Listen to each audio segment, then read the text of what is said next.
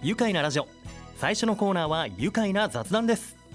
今週は第2回平成14年度宇都宮エスペール賞を受賞。オペラテノール歌手の川久保博さんとの雑談をお送りします。宇都宮の町で生まれ少年時代を過ごした川久保さん。子供の頃ひょんなことから人前で歌うことに魅力を感じ歌の世界へ。東京芸術大学音楽学部。イタリアでも声楽を学びその後数多くの作品に出演。現在はコンサート企画制作や更新の指導にも当たられています。そんな川久保さんは今回宇都宮エスペール賞を受賞した芸術家の一人として宇都宮市が行っているエスペール賞受賞者学校派遣事業に参加。先日学校での活動を終えた後に子どもたちからもらったという綺麗な花束と学校の畑で採れた大きな大根を抱えてレディオベリーのスタジオへお越しくださいました。お話しされる声も素敵で優しいユーモアあふれる川久保さんに今回は子どもたちにも伝えたというオペラの魅力や楽しみ方またイタリアへ初めて渡った時のお話そしてオペラ歌手を目指す人へのアドバイス今後の展望なども聞かせていただきました。それではお聞きください。今日のゲストは第2回平成14年度宇都宮エスペール賞受賞オペラテノール歌手の川久保博さんです。川久保さんよろしくお願いいたします。よろしくお願いします。ようこそお越しくださいました。ありがとうございます。宇都宮エスペール賞とは芸術の創作活動が特に顕著でこれからの活躍が期待できる芸術家に対して宇都宮市から贈られる賞です。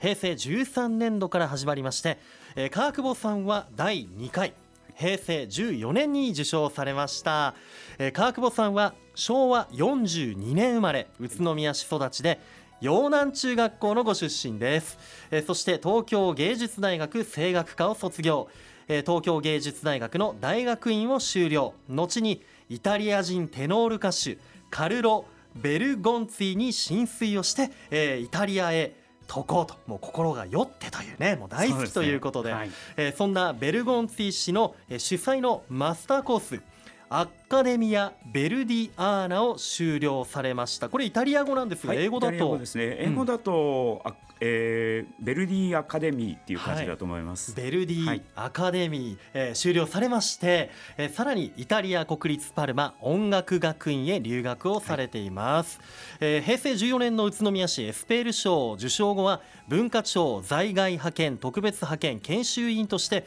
北イタリア各地でイタリアオペラ作品の研鑽を重ねまして、えー、数々のオペラの演目で日本でも主演を務めていらっしゃいます、えー、これまでには宇都宮エスペール賞以外にも第15回日本声楽コンクール優勝。並びに東京都知事賞を受賞。第35回イタリア声楽コンソルソ。テノール特賞を受賞。現在は立正大学の講師も務めていらっしゃいます。いやこのように輝かしい経歴ともうさまざまなお顔をお持ちの川久保さんですが今日はね本当お忙しい中ありがとうございます。今日はあの楽しみに参りました。ありがとうございます。お願いいたします。あの川久保さんはね陽南中学校ご出身ということで、はい、陽南エリアといえば、はい、あの僕は陽南プールでよく遊んでましたよ。ですね。僕も行きましたね。行きましたか？はい、あとは当時はあの鳥線でよく遊んだり。はい、鳥線ですね。行きました今のア,、はい、アピュタアピータはい、アピタです、ね、アピタとあと100円ショップとか松清があるところね。うわそこで川久保さんもじゃあ少年時代はい過ごしましたね。ね遊んでました。餃子屋さんもありました、ね、餃子屋さんも、はい、ミンミンがありました。ミンミンにねよくお母さんと行っていたなんてね、はい、さっき話もね聞きましたけれども。いやそんなね川久保さんですが、えー、ここ宇都宮市では川久保さんのように世界そして全国で活躍をしているエスペール賞受賞者を宇都宮市内の小中学校に派遣する取り組み実施しているんですが川久保さんはえー、先月12月11日横川西小学校、はい、そして12月22日には篠井小学校に行って講演授業をしてきたということでしたがいかがでしたか？いや楽しかったですね。楽しかった。はい。もう僕はこういうあの小学校でのあのオペラ教室っていうのは本当にあの、うん、大好きでそうですね。このお、まあ、ソプラノの共演者とピアニストに手伝ってもらいながらですね、はい。はい、あのオペラに関して優しくこう説明をしたり、うん。はい、それから実際にオペラの中のワンシーンっていうのをこはい。う演じて、へー。はい、でそれでこういうもんだよっていうのをこうリアルに、うん。はいいやいろんな質問もね飛んだと思うんですけど、あの僕からのねもうまず素朴な初心者的な質問していいですか、はい。あのオペラ歌手の皆さんソリストの皆さんってこうあの声域声の高さとかで分類されてるじゃないですか、そうですね。改めて教えていただけます？はい、あの女性はだいたいソプラノ歌手高い声ですね、はい。でそれからメゾソプラノというのが、まあ、低い声が出ると、うん男性の方が高い声がテノールそして低い声がバスなんですね、うん。でその中間にバリトンというパートがあります。はい、でこれは何のためにパートが分かれているかというとオペラもおお芝居ですので、はい。しかもその歌がとてもウエイトが高い、うん。そういう分野ですので。歌で表現してるんですそよね、うですね。なもんですからその声の高さでだいたいキャラクター登場人物のお年齢的なものがだいたいそこで決まってくるということなんですね。声の高さで、はい、まあ全部が全部じゃないですけれどもソプラノは高い声ですので、はい。えー娘さんの役が多いと。でメゾソプラノの方はお母さんとかあるいはおばあさんの役が多い。うん。でテノールは高い声ですので、えー若者。うんうん。そしてバスはおじいさんが多くて、はい。はい、まさしくここの部分を今日は、あのー児童たちにお話をしてきましてこの中間のバリトンはうん。どのぐらいの年齢でしょうって言うと「お父さん!」ってこう言ってくれるわけですね。なるほどね。まさしくお父さんの年代がでお父さんの役役が多いですね。バリトンはお父さん役が多かったりとか、ね。僕のイメージだとやっぱ主人公のこう公敵視というかライバル役みたいな。そうですね、ええ。テノールとソプラノの恋人の間に邪魔しに入ってうん。喜れんぼをするというはい。そういうううん。悪役が多いですよと。川久保さんはテノール歌手ですから、はい。もう主役を演じることが多いということでね、そんなテノール歌手にとっても一番こう大切にしていることって言ったらはい。どんなところでしょうかね、そうですね。一番やっぱり、えー気を使うところはそのお1時間半という時間の間、うん。歌っている途中で、えー声が枯れないようにうん。効率よく歌うっていうことがやっぱり、はあ。の一番気を使うことになりますね。なるほどね、はい。ご自身でこう歌い上げてここがもうよしここが見せ場だって言ったところで、はい。もうスパッと思い通りにいった時っていうとやっぱりお客さんはもう総立ちで。そうですね、そうそういう興奮の、うんやっぱりそういう状況になりますね。ね、もうみんな会場一体になって最後こうぐわーっと感情がね、そういう時は嬉しいですよ、ね。やっぱり終わってからもうビールがうまいっていうか。そこに向けてっていうのはやっぱりあるわけですね。それは重要ですね、うんやっぱりね。ねえ、うん。まあまだ小学生のみんなにはちょっと早いかもしれないけど、はいはい。今日は小学生のみんなには そうやってソプラノ歌手の方のお手伝いもあって、はい。一緒にこうまあワンフレーズといいますかね披露なさったと思いますが、どんな反応ありました、あの児童たちにお話をしたのは、はい。あの良かった時にかける声援っていうのがあるんですよということで、ブラボーっていうんですブラボー、はい、はい。それをですねあの教えましたらえ今日あの歌い終わった後にブラボーをお56年生がかけてくれましてえね。お嬉しかったですすねごい。おそらく今日初めてブラボーってねその子たちも言ったかもしれない。使ったかもしれないですね。初めてのブラボーをうん。奪いましたね、川久保さんね。嬉しかったですね。嬉しいですね。オペラの魅力たくさん伝えてきたと思うんですが改めて数々の舞台芸術ある中で、オペラの魅力ここで教えてくださいやっぱりあの総合芸術と言いますのでいろんな楽しみ方があると思います、はい。もう見て楽しい聞いて楽しいというところもありますけれども、うん。歌手としてはやっぱりあのここの見せ場を聞いてほしいよっていうのがうん。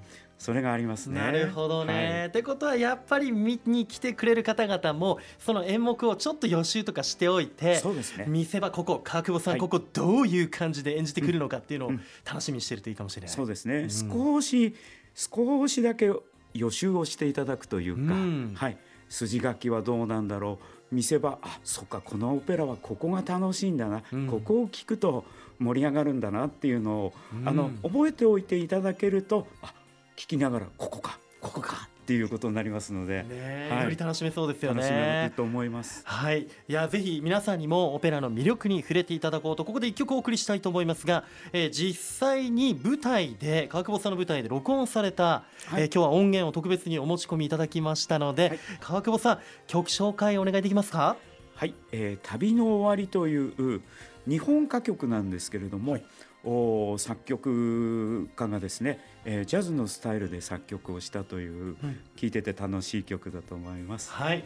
それではお聴きいただきましょう、えー歌が川久保博さんです。ピアノが尾崎風馬さん。はい、旅の終わり。えー去年の11月14日火曜日東京文化会館小ホール。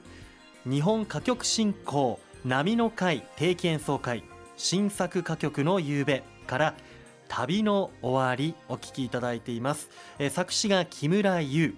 作曲大沢宗吉。ピアノ尾崎風馬そして歌を歌ってらっしゃいますのが今日のゲストオペラテノール歌手の川久保博さんです、改めましてよろしくお願いします、はい、よろしくお願いいたします。いやーうっとりですね。聞き入っておりました。とっても伸びやかでこう柔らかくてね聞いていて心地いい歌声ですよね。そうですか、そう言っていただけると嬉しいです。いやー本当にあのその川久保さんがはい。この、まあ、歌を始めたきっかけ、まあ、宇都宮にあったと思うんですけど、はい。そんなオペラ歌手になろうと思ったきっかけなど聞かせていただけますか？そうですね、うん。一番最初にあみんなの前で歌えたら嬉しいなと思ったのがはい。小学校の3年生の時に、小学3年生、はい、学芸会で浦島太郎という劇をやった時に僕はその劇中劇を歌わせてもらったんですね。それでもうスポットライトを浴びた時にうんたまらなくなったんですそれが。まあそこから順調にいったわけではありませんけれども、うんはい、3年生の時にまあそういうきっかけがありまして。かけは浦島太郎だったんですね。そうなんですね。へー。もうそこでこう舞台の上で人前で歌うことっていうののこう魅力に取りつかれたというか、そうですね。もう近所のあのお母さんたちのアイドルになったことがありまして、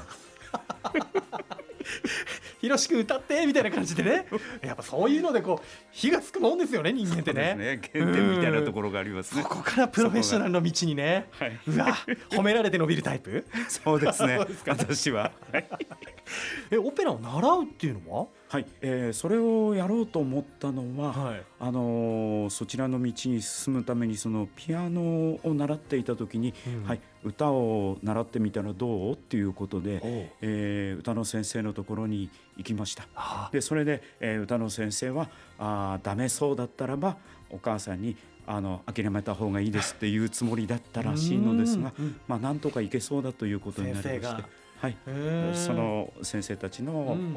おそういう判断があったので、はい。うん。そちらで頑張ろうという気になりました。はい、えー高校卒業してからはもう海外の方にね挑戦してみようということで海外経験もたくさん積まれていますが主にイタリアではい。幼少期から憧れていたカルロ・ベルゴンツィさんにえ。まあ指示をして教えてもらうというね形になるんですけれども、はいすごいですね自分で突き進んで門を叩いたような形で。そうですね。あの大学の大学院に入るぐらいの時に来日された時にですね、あのぜひあの教えてもらいたいということで何のコネもあのつてもなかったもんですから、はい。ご本人のところに行きまして公演が終わった後にですね、うん。あの情熱だけしかなかったもんですから、へーもう説得しまして、うん。じゃあそしたらあのイタリアで教える時があるから、お前その時に来てみるかっていうことで言ってくださって、はいはあ。もう行きますって言ってすぐにですね、はい、いやーもうその情熱でね。そうですね。もうそのベルゴンツィの心を溶かしたというかね。え射止めてまあ相当ハードな練習といいますか稽古だったというふうに伺いましたが。そうですね。あのその頃は本当に学生の頃でしたのでもうおっしゃることがレベルが高くてできないことなんでお前はそんなこともできないんだとかよく言われましたけども、うん。うん、でもそれでもやっぱりあのすごくよく見てくださって。う、ん。はい、いやね本当今なきベルゴンツィも巨匠の教えを受けて、まあ、そのスタイルを継承されているわけですもんね川久保さん。ねえ継承できてるといいんですけども、あのこれからですねはい、このラジオを聞いたりだとかこの間の授業小学生が聞いてオペラ歌手ちょっと目指してみたいな足を踏み入れてみたいなっていう方に一言アドバイスいただけるとしたら本当にあのその道に進まれようとしましたらばやっぱりその歌う以前の音楽家としての基礎力を上げるということがすごく重要だと思います。それはあのソルフェージュという音楽のその楽譜の読み書きですかね。はい、うん、それから音楽理論というハーモニーとかあそういうお勉強本当に地味でコツコツやることですけれども、うん、そういうことを地味に勉強してマスターを、うん、してからぜひ、えー、そういう専門の道に声を出すという道に進まれると、よりいいかと思います。まずは楽譜の読解力っていうのを高めて、ね、楽譜と友達になることがまず一番でしょうかね。ね。はい、川久保さんの YouTube チャンネルとか見てても、はい、あの一人オペラっていうのをやってらっしゃって あります、ね、あの2パートぐらいね 2役に分かれて声の高さの違う役を一人で演じて、さらにピアノも自分で演奏していや本当川久保さん何でもできるんだなっていうのも思ったしやはり音楽の基礎をしっかりやってらっしゃる方だからピアノの演奏して自分で歌ってっていうことでできるしそういった力が必要なんだなっていうのをね改めて感じましたね。ありがとうございます、うん、あの昨年9月から今年2月まで行われています。今年度のエスペール賞受賞者学校派遣事業ですが、えー、いよいよ、えー、ラスト1回2月に行われる予定で講師が昨年この番組にも出てくれました琴奏者の吉澤信信孝さんということでね、あの一度共演なさ界のプリンスですね。プリンスね、はい、そんな邦楽界のプリンスとオペラ界のプリンスで、いやもちろんコラボもねス ペルショー関係でねぜひ実現してほしいなとそうですね、過去にまあ二度ほどやっておりますけども、うんうん、はいもう一回やりたいですね。ねぜひ機会があったら、もう二人のスペシャルなショーみたいですね、それでは最後になりました川久保さんから番組リスナーにメッセージをお願いできればと思います。はい、えー、コロナ禍も終了しましてもういろんなあの舞台で制限もありませんので、えー、もう遠慮なく舞台を見に行って楽しんでいただいて、うん、もう以前のようにですねぜひ声援を飛ばしていただければと思います。うん、ぜひ川久保さんのね公演で一番最後には盛り上がったところでブラボー!言いたいですね。ぜひこれからも表現者そして指導者として頑張ってください、はい、ありがとうございます。宇都宮をね盛り上げてくださいね。はい。川久保さんの公演情報など詳しくは SNS で川久保博士 Facebook ページぜひチェックをお願いいたします。さあ2024年になりましたね、ね。はい、でも来年のスケジュールまでねこう埋まってきているということなんですけれども、うん、今年1年24年どういった年にしたいですか？そうですね。もちろんその演奏というところにも軸を置きますけれどもあのやはりその後進の指導っていうのが重要だと思っておりますので、はい、そういうところに力を注いでいきたいと思います。えー、あの子どもオペラ教室もね、はい、あのぜひたくさんのね子どもたちに川久保さんのね歌の授業を受けてもらいたいですね。それではこのワードで一緒に締めたいと思います。せーの。オペラで愉快な宇都宮わ鳥肌立っちゃう愉快な雑談。今日のゲストは第2回平成14年度宇都宮エスペール賞受賞。オペラテノール歌手の川久保博さんでした。川久保さんありがとうございました。ありがとうございました。ブラボー。住めば愉快な宇都宮